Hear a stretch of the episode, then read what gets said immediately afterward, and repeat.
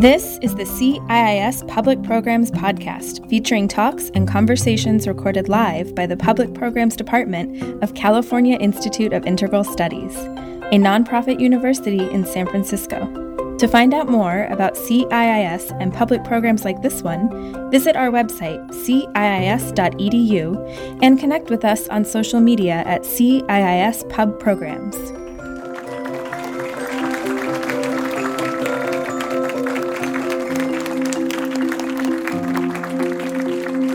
So I was really looking forward to this.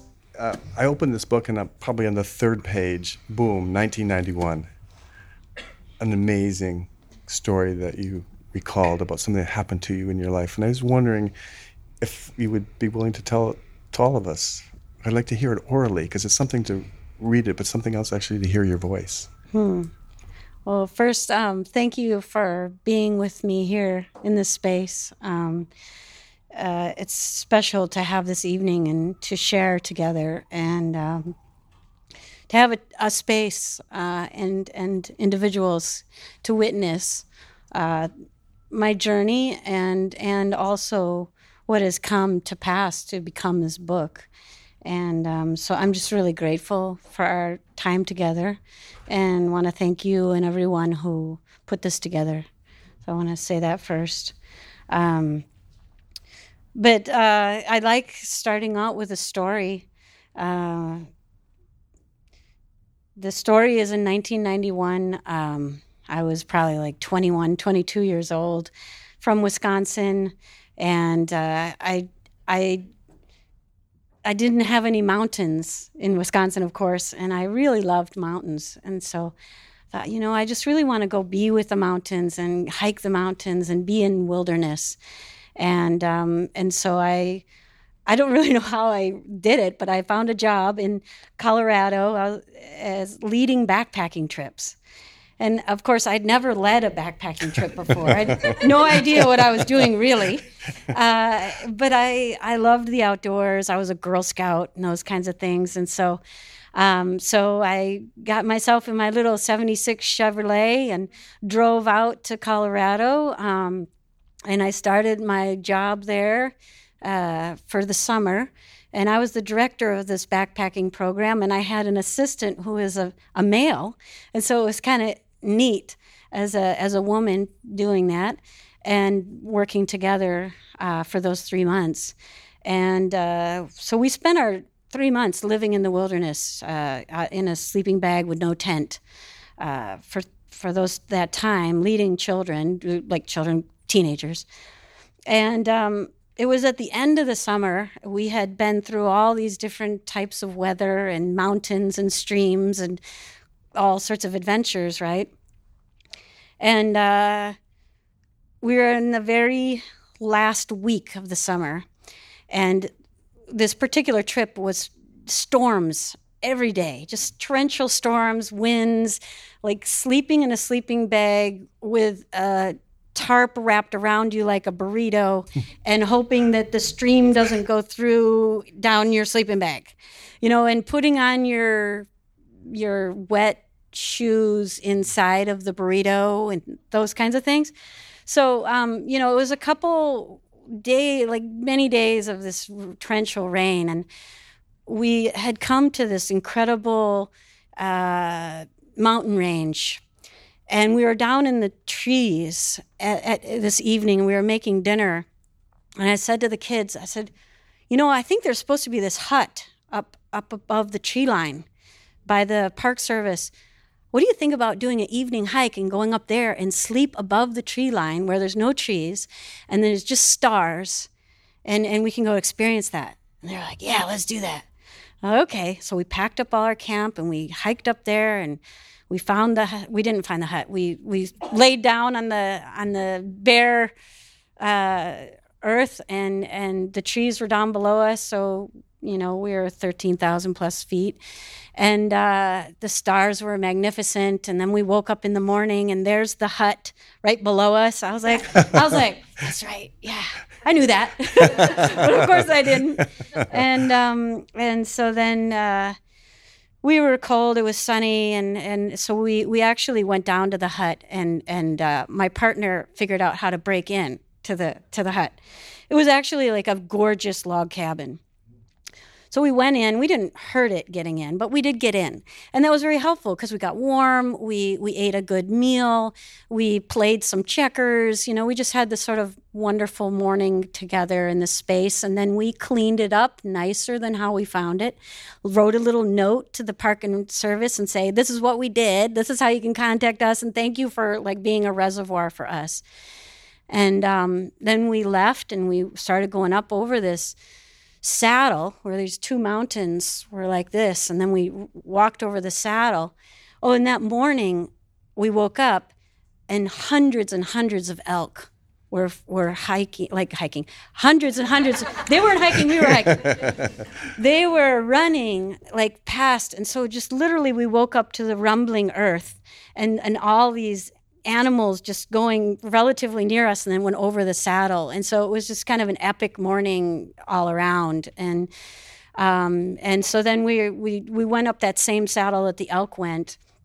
And when we went over the saddle, then there was a ridge. And it was about maybe, like I said, 13,500 feet, close to 14. So it was pretty high. And there was panoramic views on both sides. And I like to be in the back of the, the trail of people just as a leadership style that I don't necessarily want to be in front. I'd rather be in the back. And um, and so I was in the back. And uh, when we went over the saddle, and that's the last thing I can remember, I just uh, had an experience where I left my body uh, basically and um, went into everything that you can see and not see and I have still have very vivid memories of of that, um, of what it's like to be out of the body, not because of any drug, not because of, you know, I'm act- dying or something, but uh, but what is that like? And uh, pretty much the whole range I, I never saw with my eyes, and so I'm not quite sure how I walked that. Uh, but I do have vivid memories of what it's like to be like a, a, a rock, a, a, part of a tree branch, uh, the wind, you know, things far away from here, and and how normal that was. It felt very, very normal and understandable, and um, uh, there was a lot that came with that, right? Like it's like what you read about when people die and they see something, the divine that is everywhere. And so, in that experience, I experienced how in every molecule of the universe is the divine, and that there is zero degree of separation between here and the other side of the galaxy, and that um, the interconnectedness, the intimacy of, of, of, of everything was uh, palpable in my whole being. And and uh, and then I guess I'm telling you the whole story. And then uh, Thank you. I, I really, my plan was not to tell the whole story, but uh, um, and then when when we started coming down the mountain, that's when I started feeling my body, and um, and it was really overwhelming to me. I was just like tears streaming down my face, and I, uh, I just didn't. It was just beyond words, right? And and the only thing that was kind of helpful was the song Amazing Grace came to me. And so I started singing Amazing Grace to myself, a little bit, you know, audible uh, to, to help myself uh, somehow. And um, a giant storm system was coming towards us. And we we're going down. And I thought, I really don't want it to rain. and I'm looking at it coming at us. I was like, I don't really want it to rain and um, walking down. And I was still like kind of like feeling all of that awesome feeling everywhere, yet in a localized place. And so then it occurred to me, I was like, oh, well, I could just move the cloud. It's like moving my elbow. You know, I could just move the cloud and then it won't rain. And that seemed normal still. And so uh, that's what I intended. And then, and that's what happened. And it rained everywhere around us, but not where we were. there were rainbows all around us, and um, that's when I was just like, oh yeah, I lost it, and I was just like, forget it, like uh, it's over, and uh, you know, I'm so here I am like uncontrollable emotion and and whatnot, um, you know, but it was nice because I was by myself at the end. There was no reason to talk to anyone, and and and that kind of thing, and so you know, it was obviously a re- it was a life changing experience to say the least. And uh, didn't talk about it much for years and years, and I still don't talk about it a lot because I think it can create separation, especially when I share it. Sometimes I feel like it creates separation between me and other, and I that's the last thing I want um, in life. Is I like being in relatedness, and so that's why I'm a little and then, of course, I put in the book, and I'm like, oh dear, what did I do? what am I thinking? You know, and uh, but I did, and and so hopefully it will be okay. Um, because the truth is, is that it's, you know, arguably one of the most important experiences of my life, um, and certainly the trajectory from that experience to today is is deeply relevant. Um, because I had a transformative experience that I really was like, what the heck am I going to do with this? You know, like, what do I do with this giant, like, thing that just landed in my lap? Now, what do I do with you?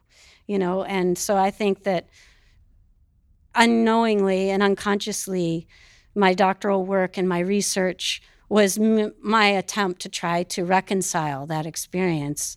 What do I do with this thing that's in me that uh, by virtue of having experienced something, what, what how do I integrate that into my body, mind, spirit? Because it doesn't seem to have a spot to go.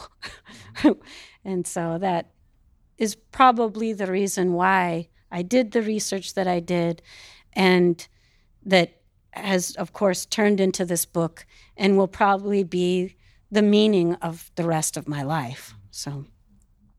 So you use the word transformative experience, which in your phases, there you lay out 13 phases. Mm. Um, that's number three. So what, when you look back, what came before that? Yeah, before that is like you know the the the literal mountaintop experience is is the catalyst. And in transformation, a catalyst doesn't have to be this, you know, sort of beautiful thing. Like a lot of beautiful things are are transformative, like like that experience. But of course, trauma is transformative also. You know, Joseph Campbell says there's three ways to transform. One is through surprise, which is, you know, a surprising, wonderful experience. Uh, you meet a long lost relative.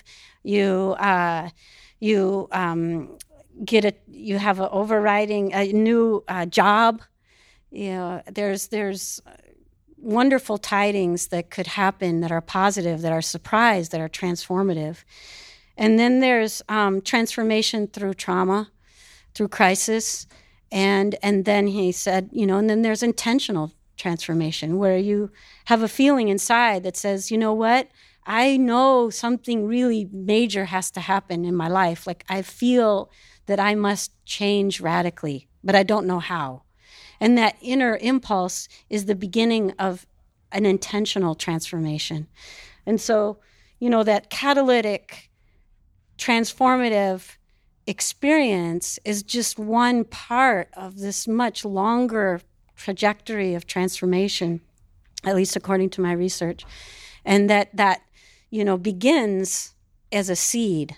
And, and you know, Joseph Campbell has taught us well about you know how does transformation happen from like the call to the journey or the seed and then the departure and then the catalytic exp- experience you know um, for me the seed probably happened somewhere in wisconsin when i was 20 years old and thinking you know where's the frontier in life? Where i want the frontier. I want the horizon. You know i had this insatiable need to to experience things that would affect me and uh, I guess I got it. um, whoa, um, yeah. So, um, but Joseph Campbell really helped to to uh, the world to know right about that journey outward towards something that will change you whether you know it or not and then the return and all of anthrop- you know not all anthropology that studies you know uh, rites of passage and um, and initiation that all that literature for the last hundred years has you know continued to help us to understand that Joseph Campbell hero journey of you know feeling an unconscious or conscious uh, need to change to go find a vision to go find yourself. And uh, and then that journey that tra- that trans that transpires after the call or the seed. Um, so that part is known well. And and going into the research it's you know, that you know that wasn't my purpose. Was to understand that beginning part of transformation of the seed which is comes from the unconscious the desire or the need to transform it comes from our co- unconscious and uh, and Freud and Jung and many many scholars would tell you that that's where that that uh, that that initiation of, of transformation starts. But then, you know, you begin on that journey knowingly or unknowingly. Most people start the journey and they don't even know they're going. And that's fine because next thing you know, a catalyst happens and now you're in it. You know, and and then and then the catalyst happens, and so many people, you know, might think, or it could be easily interpreted. Oh, the the life changing event, that's what transformation is you know? Like transformation happens in an instant. And there's even a lot of literature that says transformation can happen in an instant. But over the last 15 years of my analysis of it is that that is probably not my understanding of it anyway. Is that my understanding of, of transformation is that it is is quite a quite a process that is mostly organic. And or, organic processes take time you know? Uh, making a baby is nine months etc you know? It it takes time to to grow a tree. And uh, and transforming a human being from one being to become an entirely new being of course that's going to take more than an instant you know uh, because that that is what transformation is. It can't just be uh, this pivotal experience, and that's what launched me into my research. Is is that sort of? I'll I'll be quiet and. Otherwise, I, I am a teacher. I could just keep going. Fine with me. yes. Uh, well, so we, we have phase one being the seed, phase two being departure, three was the transformative experience what happens next then? Around four being the return and five being displacement, and I'm, I'm wondering for you personally how the next phases happened. Mm. Yeah. So uh, so return. You know, the pivotal experience happened right for me. This particular one, right? Uh, you know, literally the time after. You know, coming down from the mountain, the days and weeks that followed that uh, is part of the return. And, uh, you know, uh, but there comes a point where it does finally, the journey does end. And, um, you know, when you go and study abroad, or like that was the focus of my research, when you go have an experience, sometimes it has a clear beginning, middle, and end. Like you really do literally come home. Um, so for me, I literally came home. I, you know, was in Colorado for a little bit longer. And then uh, I eventually came home, literally. And when I arrived home, I feel change on the inside. Like, holy cow, something has happened to me. You know, I have had something deeply impressionable happen to me, just like everyone else has had deeply impressionable experiences that feel like you your life has changed. And and what happens next, you know? And and when I came home, I felt like I'm different on the inside, but my life is the same. my life is exactly the same the same people, the same problems, the same issues, the same challenges, the same life, family dynamics, the same things that I'm afraid of, you know, things, the same things I'm, you know, nothing really has changed except for inside I feel different. And, uh, you know, and there's a little bit of an angst, right? Like, well, wait, can't the world be different? Like, I feel like I just saw how maybe the life could be different, you know? And uh, can't the world just be different? It's like, no, the world is just the same as you left it. it hasn't changed. Uh, just because you have, the rest hasn't, you know. And so that uh, coming home time was not necessarily easy. And I'm kind of okay and honestly, I kind of just kind of was like, oh, well, I had this experience and kind of just almost was too much. I kind of was like, on to other things. You know, I'm in college. I got to go study for exams and stuff. You know, I wasn't, I actually, to some degree, probably didn't even think about that experience. But did you feel that sense of displacement and maybe the denial and grief that comes next? Mm-hmm. That was with you? Mm-hmm. Definitely. Uh, I didn't it all was unconscious, uh, especially in the 90s when this happened. Uh, all of the processes that happened to me through the 90s that were a trajectory, I believe, and I, you know, from that mountaintop experience, all of it was unconscious. Like I had no idea what I was going through. I just went through it.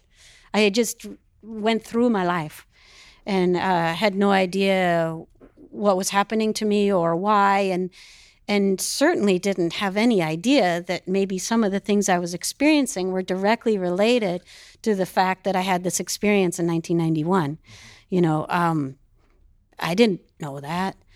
Uh, but now in retrospect, um, you know, that's that's what probably inspired me. That is what inspired me to say, you know, when I came here to CIIS to do my research, know, so they say, okay, think of one question. This one question, you're going to answer this question for many years, you know, and it might, you want this question to be the question of a lifetime, you know?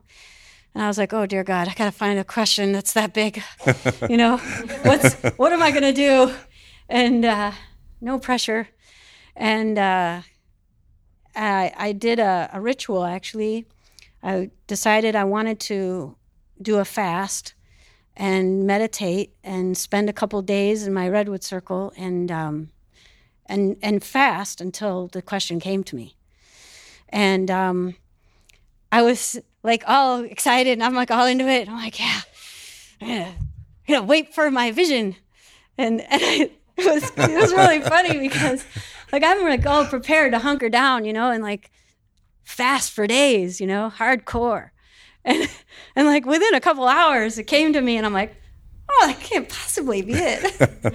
and uh, and uh, so I was like, oh, I'm going to fast a little bit longer. like, Just to be sure. I'm like, yeah, it couldn't possibly be the one, you know? And so I did. I, I fasted a little bit longer because I didn't really believe that that was it, but it, that was it. And, and you call the question? The question was, um, you know, at that time was what happens after transformation? What how do you integrate it into everyday life? You know, it's all good and well to have this like, you know, big experience that was, you know, at least to me it was a big experience. Um, you know, it's all real neato. But then what? You know, uh, you know, is it possible? Because when I returned, it's like when everything was the same, when when when there was really little that I felt control over, when I still had all these same problems, in essence, I really was the same person. I wasn't transformed. And I wanted to know is it even possible to integrate and really actualize what happened? And so that became my question.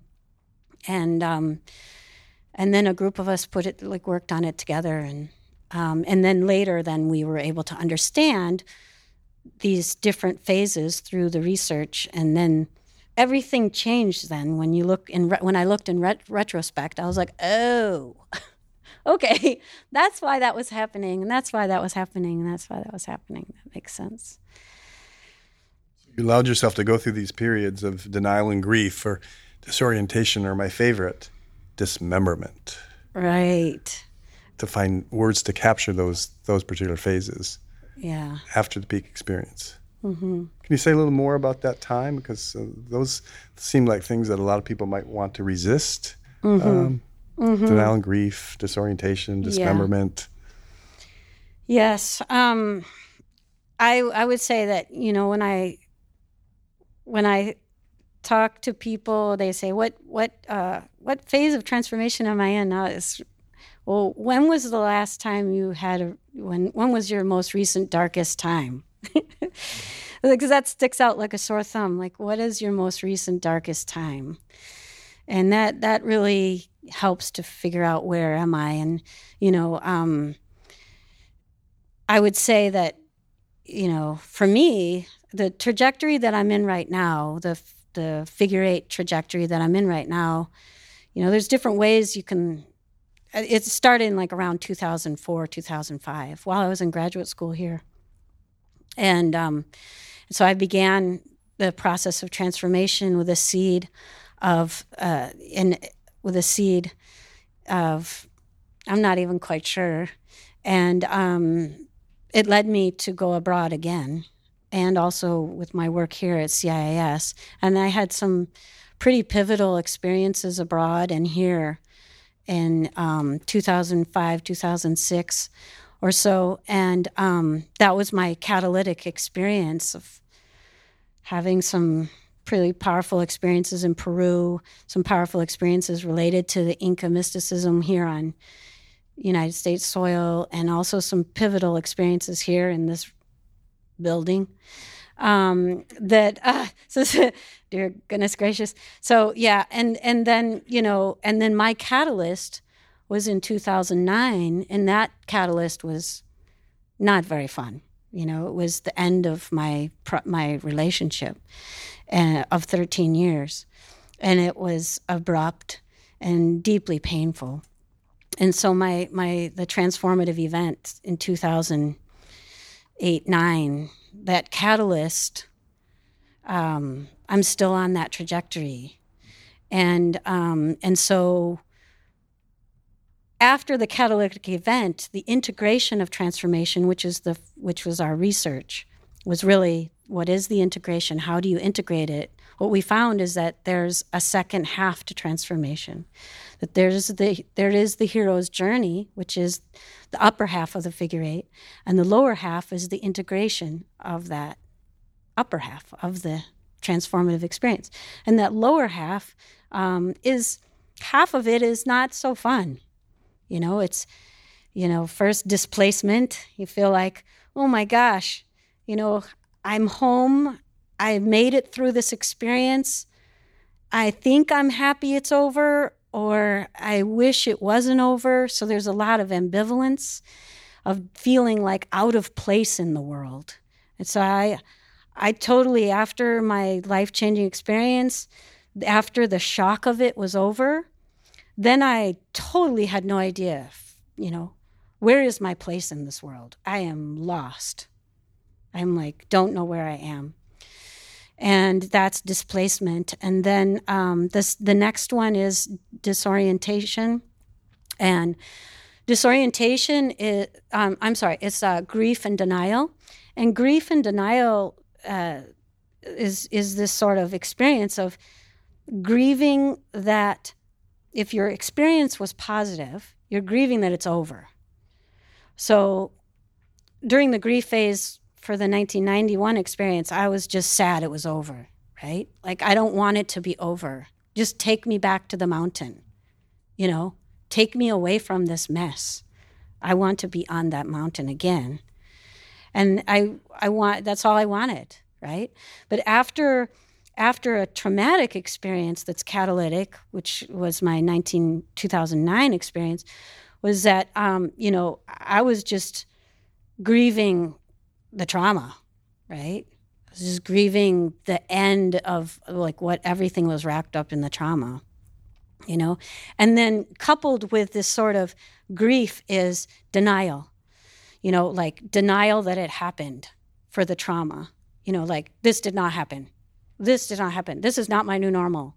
you know and and then for for the positive experience the denial is is that it's over like you just i just did not want it to be over.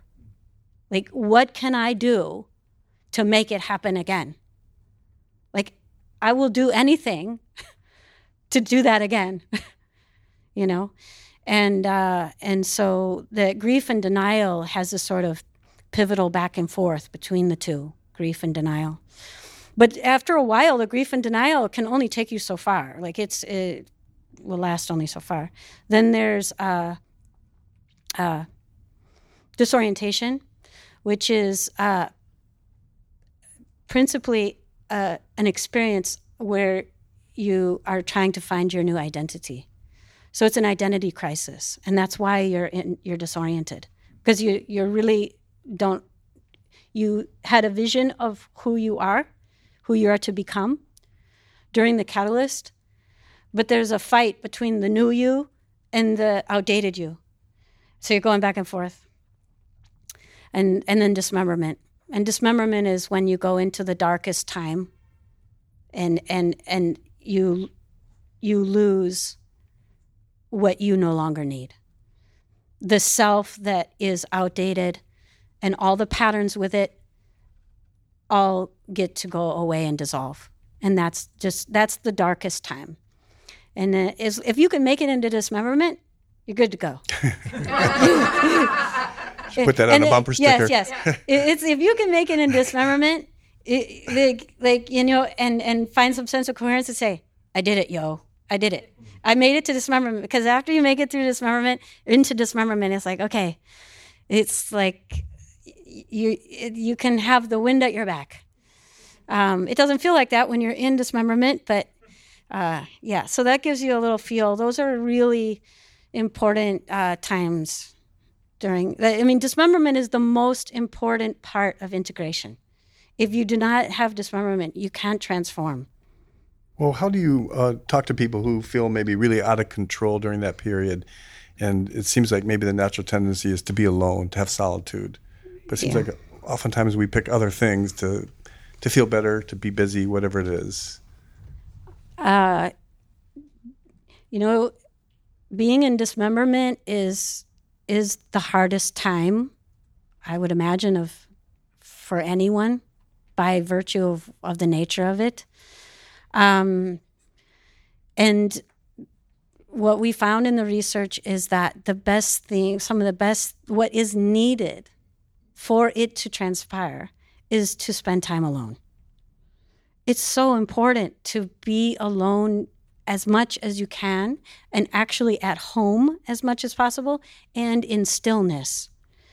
Because that that allows there's something about that. Psycho uh, biopsychosocially uh, spiritually that that to have the lack of movement physically it matters.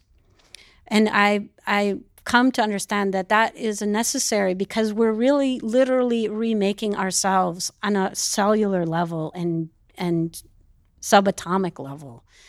And and and the just as a caterpillar uh, liquefies in the in the cat in the chrysalis i do believe that is essentially what we do as we liquefy during dismemberment and and literally rearrange to become to cause a structure to emerge that is different. Because transformation is a change in structure. And and and for it for the old structure to dissolve and a new structure to be rebuilt you really do need to have you know some stability some something around you while that all that happens inside. And and being in your house is being in a house that uh, being in a structure that calls home is actually really important. But these things are kind of contra like they're not they're not things that that the prevailing culture is is is used to right? Like it's okay to spend time alone. It's okay to want to be still and not move. It's okay to uh, um you know sit in darkness not listen to music or anything, you know. Uh, Probably makes families and friends a little nervous. Right, right. When, when one is cocooning in that way for an extended period. Uh huh. Uh huh. Right. But it, it, it, there, if you want to speed the process up, then it, it, you know, or you know, nature can only go so quickly, right? But you know, we can add add vitamins and minerals and do different things. To, like, there are ways that we can mm, have nature go a little bit faster, but not over. You know, there's a limit to that. But one way to go faster is to pay attention to the the phase and the needs of the phase, and during that dismemberment is to be still. And if you pay attention to the body, that's what it wants. But it's so hard to overcome the conditioning of the movement all the time. The movement and being outside, going places, interacting with people, the normalcy of that socially and culturally is is it's very hard to really listen to the body that says and the heart and the psyche that says, you know what, I actually don't want to be around anyone. And and to to really honor that. And then you can get through it a little bit faster. Someone a- someone texted me a couple days ago. They're like how can we make this go faster? Yeah So slowing down to make to move through the phase Mm-hmm. more quickly and probably really limiting screen time. I'm imagining. yeah yeah and and and and and and it, and it really comes from inside if you if, if that's what we found by analyzing ourselves as a group and as individuals that if we really really paid attention to the impulses in inside that is what we documented that became the figure eight and the 13 phases those 13 phases didn't come from our mind it came from listening deeply day after day after day for 13 months, a whole group, along with our analysis of it. So, um, so I, by listening deeply, you already know the way. We just happen to have documented it for you. Eh, So, if you wanted to have a little guide, you know, just in case, like, is this normal? You know, you can be reassured, yeah, there's other people that say this is normal. yeah. It really is a map. Yes. And on your website with the figure eight and all the different phases on the figure eight, I mean, I think it's really it illustrates some of the movement. Mm-hmm. Now we're moving into the next phase, which is uh, the ninth phase, which is surrender. Hmm. Yeah. Um, it's interesting. A lot of the phases have very clear demarcations, and there's a lot of details and characters and properties to the different phases that are highly predictable. Um, after I've been interviewing a lot of people for many years, it's just unbelievable how it's just like, wow, this is incredible how how transformation has an organic way about it that can be known.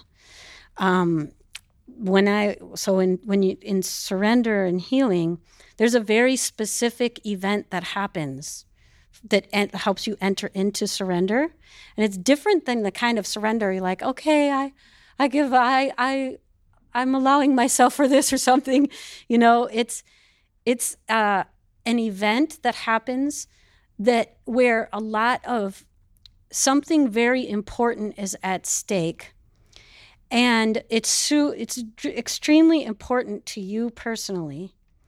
And in order for you to move forward to make sure that this important thing happens you have to do something that is like the thing you do not want to do.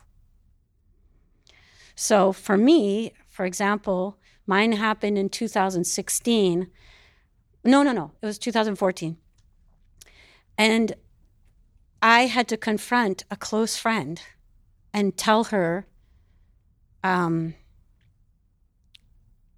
that we couldn't necessarily be friends in the same way. Um, like we, we were, let me be more specific, that we couldn't live together. And we were platonic friends, you know, um, professionals living together, but we had known each other for years. And I knew that I had to tell her that we can't live together anymore. And that took every ounce of my being to do that. Like I thought I was going to like rather like just like take my skin off than do that. You know.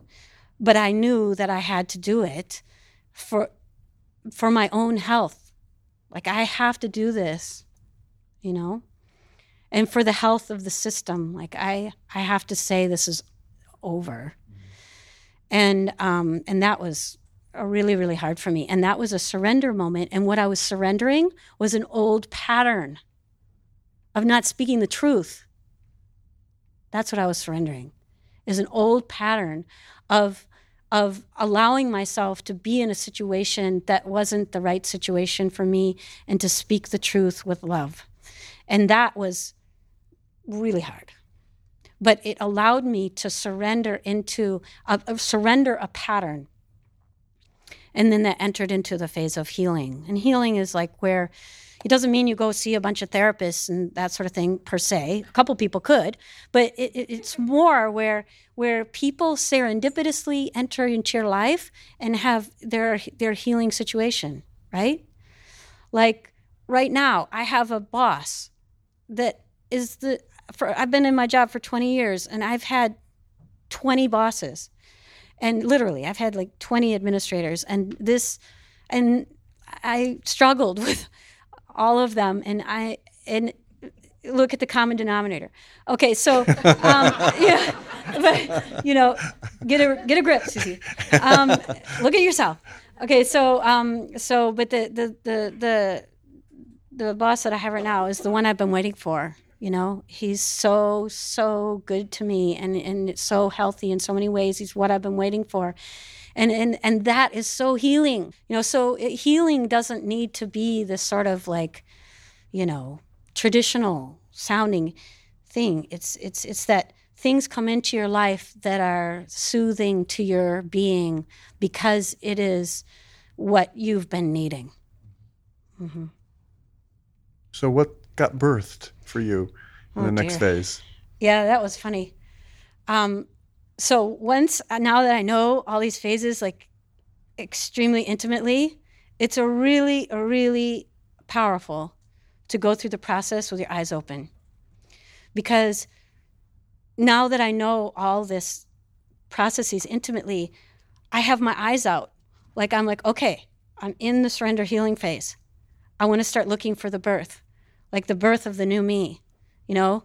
Like I'm like, okay, I've been in this phase for a while. I'm like, any day now, I'm, I'm ready for birth. You know, get me. I'm. This has been real good, surrender and healing. But you know, I'm on to the brighter part, and uh, so, oh my God, I had the funniest conversation with this guy who's like a very well-known scholar. Who my the research method, cooperative inquiry, that I use for my doctoral dissertation. I was I talked to him on the phone because I was writing an article about the method um, in a transpersonal psychology journal. And so I was talking to the, his name is John Heron. Many people in the room know who he is. And, and he named me. And the moment that he said it, I was like, oh my God, I'm having, I'm birthing right now. You know, and the birth phase I found has three phases, just similarly to giving birth to a baby, or literally a new you is is is coming into the world for the first time. The, the, the, the you that's been, been gestating ever since the catalytic experience and going through all that darkness is, is the you gestating on the inside, uh, moving around the, the new structure of you getting built. And then during the birth moments, usually happens over a period of like a couple months, uh, and and they're just little moments, and two of them are very invisible. Nobody even sees them except for you, if you're lucky. And and and uh, and they're not like super snazzy like this. You know, it's like whoa. You know, all sorts of people staring at you. You know, it's it's it's usually a very private experience. Uh, no one would ever know that this big thing is happening. That you're the new you is arriving, and it really is a new person on the planet. Because the you that you that left that departed before your catalytic experience that person is gone. It, that person dissolved during dismemberment. And and and and and there is a literally a new person might look the same maybe maybe not exactly the same oftentimes actually you'll look different Um, and, but it is, and all the people around you can testify. That's what real transformation is. When your whole life and all everyone around you, they see it too. They see you're a different person now. And you know it, and everyone around you knows it. The people that knew you 15 years ago when you started, you know? But that birth moment is, I think, a very sacred moment because uh, a new being comes onto the planet. And that's pretty special. It's like when a baby is born is so special, you know? And so to be in the moment of your own birth and being aware of it is to me it was really kind of cool like wow it's happening. I'm coming out. You know? I'm coming out. Yo. So that was uh, 2016 and so i'm still on my way. I'm not finished yet. For the record. Yeah. But for john to uh, see you and experience you that way and then name you. Yeah, that was neat. Of course, he didn't know what was going on. He he doesn't know, but you know that, that that's what happens, right? There's so much going on in the universe that is happening, you know, merging through us, you know, unconsciously, and uh, you know, people just say the words. They don't even know they're saying it, right? Because this. But if you have the ears to hear it, you know. Not that I'm special or anything just I happen to know, I happen to have been studying this. So. Yeah. And that takes us to the final three phases, which are abundance, power, and integration. Mm-hmm. So maybe I'll share about that. if you wouldn't mind. so yeah, uh, so I I would say I'm probably at the end of abundance and creativity phase right now. Like there's a way that this process is long. Like my research shows over and over and over again. I don't know why yet, but there's something about 15 years for transformation. For all 13 phases. Yeah, uh-huh. I don't know what it is. It's just uncanny. But over and over and again, it's it's about 15 years. If there's trauma involved, then it tends to be more. Um, because integrating trauma is because when trauma happens, we splinter, and when when uh, a beautiful experiences is we, we expand. And so when you have a traumatic experience and you splinter, uh, you know, it's harder to pick up all the pieces, Humpty Dumpty, etc. It's like a lot of pieces. Whereas when you expand, you know, a positive experience, is like, woo, woo, wow. And then, and then when it's over, there's a deep, it's coming back again. So I, when you have a traumatic experience, it's, um, it can take longer. But uh, abundance and creativity is just like where the fun begins, you know? And uh, you start receiving things out of the blue. Everything that you need for what you love starts coming to you without asking. And it's just uncanny and bizarre, and it's true because I see it over and over again. What you need to become yourself comes to you in the form of material things, money, people, love, relationships, all of it, uh, jobs, whatever you need to become yourself fully, and whatever you need to do something that you really love. Because uh, becoming yourself is is uh, cannot be separated from you creating what you love. And so during that uh, abundance creativity phase, there is a huge creative outflow coming out of you. Like whatever you want to do in life, whatever you like, you really want to go do that and and everything allows you to do it. So if you want to rebuild your house, everything works out. Like all of a sudden, maybe you can work from home a little bit more, or a general contractor moves in next door, and you know these different things, and and all come pieces come together, and you're like, wow, I can really rebuild my house now, and this is so cool, and all this wonderful creativity energy goes into that or maybe you create a club for your children or maybe you get a chance to write a grant for something you've always wanted to do or maybe you get to build a business or whatever it is that you makes you come alive you get to do it. And everything conspires for you. And I know it sounds like new agey and all this stuff, but the truth is, you did the work. You did all the work of transformation through dismemberment and all that stuff, and you have rearranged yourself to cause you to have a new structure that causes gravity to that brings all of that to you. And um, so, you know, I'm just like in that now. And uh, I've just experienced incredible abundance. I got a chance to get the job that I've always wanted. I've had the time off that I needed to do it well. I have the boss that believes in me, and and um, I have a couple colleagues who are n- nice, good to me, and and believe in me, and that I can enjoy, and that I love them, and I have uh, wonderful people around me, uh, a nice small group of people who believe in me and love me, and family that loves me, and and so that I have what it need, what I need to do exactly. I have this beautiful house right now. Not, I don't have it. I'm in it, but I have. I'm in this house right now. That is like this unbelievable place to be a writer. You know, epic house, a screaming epic house, and a, a wonderful person, people that I'm close to to support me in that, and so that I've been able to write for the last year, seven days a week, 12 hours a day. You know, and uh, for the last year. And I've had the most incredible atmosphere to do that uh, that I could never have dreamed of. And, uh, and now I'm entering beyond that.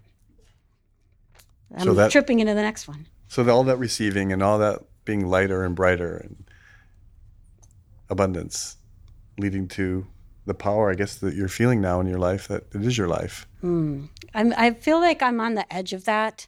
I, in, in the process of transformation, I'm all, there's a tendency in the lived experience of saying, "Oh, surely I'm in that phase now. For sure, I'm in that phase." And I'm like, "Get a clue. No, you're not. You like, you know, I'm like, so I want to be in the power phase, but I'm I, I'm not there yet. But this, but that is happening, and and the power phase will be when it's like uh, everyone recognizes you for your authentic uh, gifts there's no there's there there like all the people that know you, they know your gifts. They're like, "Oh yeah, that's you. That's what you're good at." And you know it and they know it, other people know it, and it's not a big deal. It's not like, "Oh, you know." It's just and or me, "Oh, I'm so great." It's that it's that is a groundedness of authentic power and it's and it's power that arises from knowing who you are. That's it. That's all it is. I know who I am, and that's it. It's not that I'm great. It's not that this and that. It's power that arises from that um, place. And I think very quickly about the um, my teacher, Marilyn Youngbird, Native American Arikara Hidatsa teacher. And I asked her once, because she grew up and was taken from her family and, and uh, taken to, you know, a place where she she had to learn the ways of of the white man. And I said, you know, she was taken away when she was a little girl, and everything was taken away from her. And I said, how did you do it? You know, how did you do it? And she looked at me and she said, I know who I am. And I didn't have any idea what she was talking about when she told me that 25 years ago. But now I understand what she's talking about. That um, that this this kind of power has nothing to do with anything outside of you or any. It's so I think you might get it now. But it's it's it's um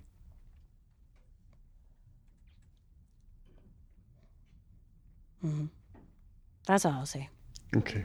Well, I'll just say one more thing. Because one of the things that struck me was you said part of the power comes from loving yourself. Mm-hmm. Yeah, I mean, it's, yes, the journey involves loving, learning to love what you do not accept about yourself. I mean, that's the centerpiece of dismemberment is that you face what is what you do not like about yourself, what you've rejected about yourself. You have to face yourself fully. You have to face your shadow. It's right there. You can't run away from it. In dismemberment, it's right there. and so you have to face it and and and when you face what you don't like about yourself, your inadequacies, uh, your choices that you made that you feel badly, whatever, you know, uh, that's a critical piece because by the time you get to the power phase, you just are okay with yourself, and that's I think something we long for, right? Is is is um, is being okay with yourself, you know, being okay with myself, just the way I am you know and that is and but it's more than that. It's knowing yourself. Because when you know yourself love is part of that but knowing yourself allows you to know your like more about what you love and therefore how you want to be. And therefore and then action comes out from that. And um, so the action is coming out of this core. And so the action that comes out is your creation your creation of that is uniquely you manifest in the outside world for everyone else to see. You know? Everyone else sees it. Everyone else sees what you have become by just looking at your life. That's it. You just, people look at your life and know your life, your home life, your personal life, your work life, who you are, and they see your life and they see that is you. And there is, eh, by the time you get to that phase, there is not a distinguishing between personal life and professional life and whatever life. It is all open and visible to all yourself and everyone. There is no, which gets to integration. When you're at integration, there is n- your life and you, what is visible and invisible, there is no distinction. It's, it, it is, it, because it's like the self that had the catalytic experience, right? You have this life changing catalytic experience, pretty or ugly. And you feel changed at your core.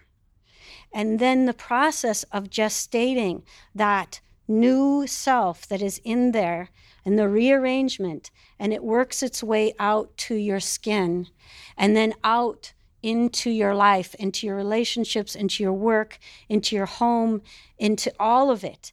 And it, it is it is literally an infiltration of you into your your life. And so there is not a disconnect between your inner life and the outer life. By the time you get to integration, there's no disconnect at all. There is a seamless um, transparency. There's not a barrier.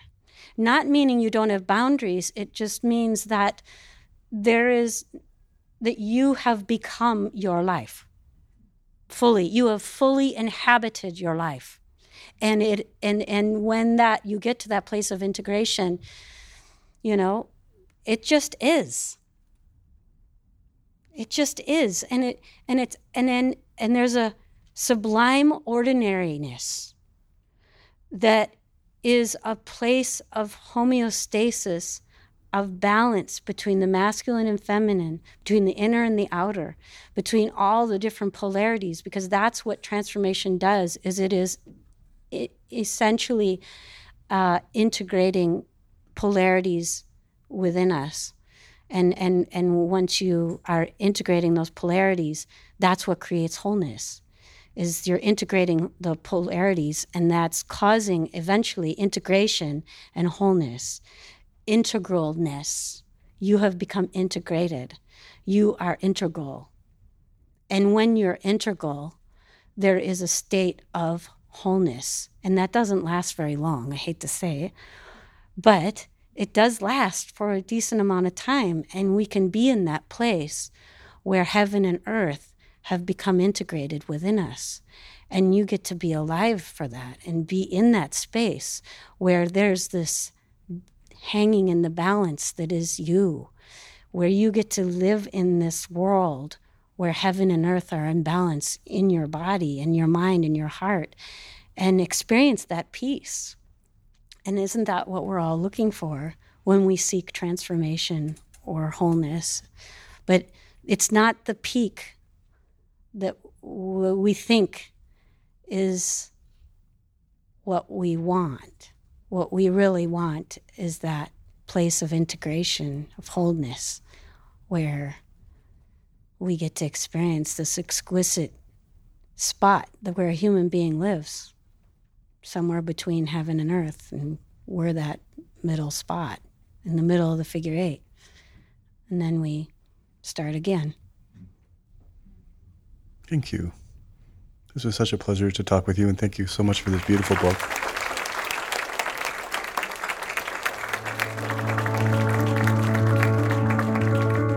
Thank you for listening to the CIIS Public Programs Podcast.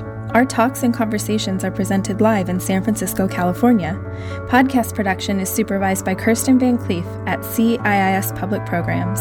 Audio production is supervised by Lyle Barrere at Desired Effect. The CIIS Public Programs team includes Kyle DeMedio, Alex Elliott, Emlyn Guinea, Jason MacArthur, and Patty Fort. If you liked what you heard, please subscribe wherever you find podcasts. Visit our website, ciis.edu, and connect with us on social media at CIIS Pub Programs.